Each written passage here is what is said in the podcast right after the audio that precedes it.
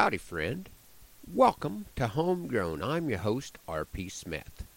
Due to an interruption in our internet connectedness, I am a week late thanking everyone that put on and attended the Old West Days Cowboy Poetry Gathering in Valentine.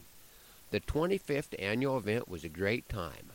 I'm always amazed to meet some folks that are first-time attendees, but the main thing is they generally say they will be back for next year's show.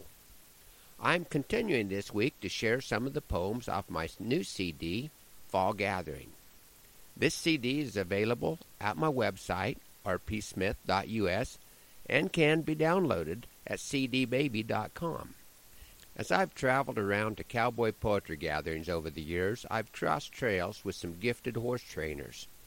I suppose I could have tried to bluff my way by and convince them that I know what I'm doing with horses, but I have not. Honesty is the best policy. Don't get me wrong. I own and use and enjoy horses. I just don't think of myself as a great horseman, and want to clarify that any laments shared in the following poem are probably my fault and not the fault of my son-in-law that sold me the horse.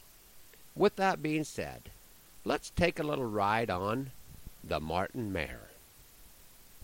Misery is a friend to me. A blessing is a curse. I can't seem to feel better until I'm feeling worse. If we've had a pleasant rain and the day is forecast fair, I'll nip despondency in the bud and catch that Martin Mare. She runs around the old corral, her head and tail high, turns the bolt away from me when I'm close enough to try. Cannot seem to quit the game t- until she hears me swear, and I'm feeling so much better thanks to that Martin Mare. I see a hoof is cracked.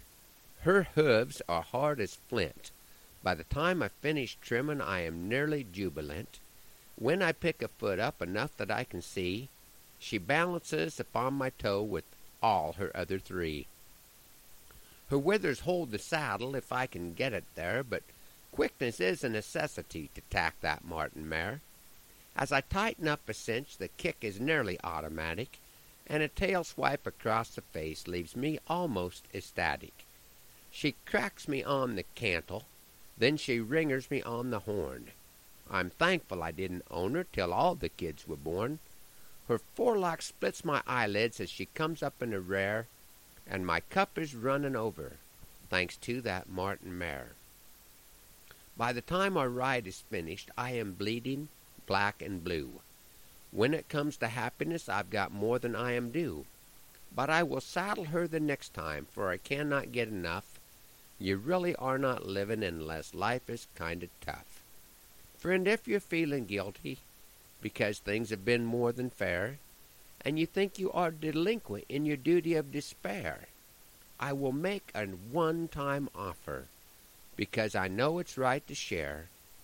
I will sacrifice my happiness and let you ride that Martin Mare. Most of you folks would probably enjoy getting acquainted with me somewhere other than the home corrals, neutral territory, so to speak. And there's a wonderful opportunity for that to happen this afternoon.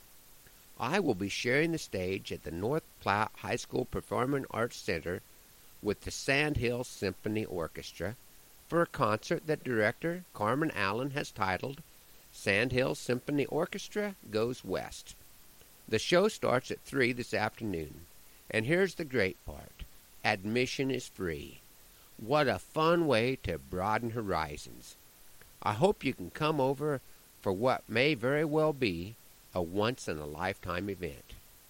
I would like you to mark your calendars for Saturday, November fifth, for the Comstock Cowboy Poetry Gathering taking place at the Westcott Baptist Church in Comstock, Nebraska.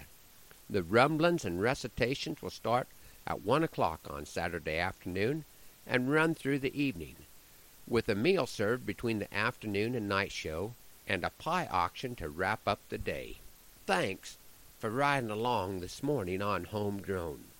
Hoping that the Lord blesses you real good today, that He is raining on your place, and that our happy trails cross again soon. I'm R P. Smith.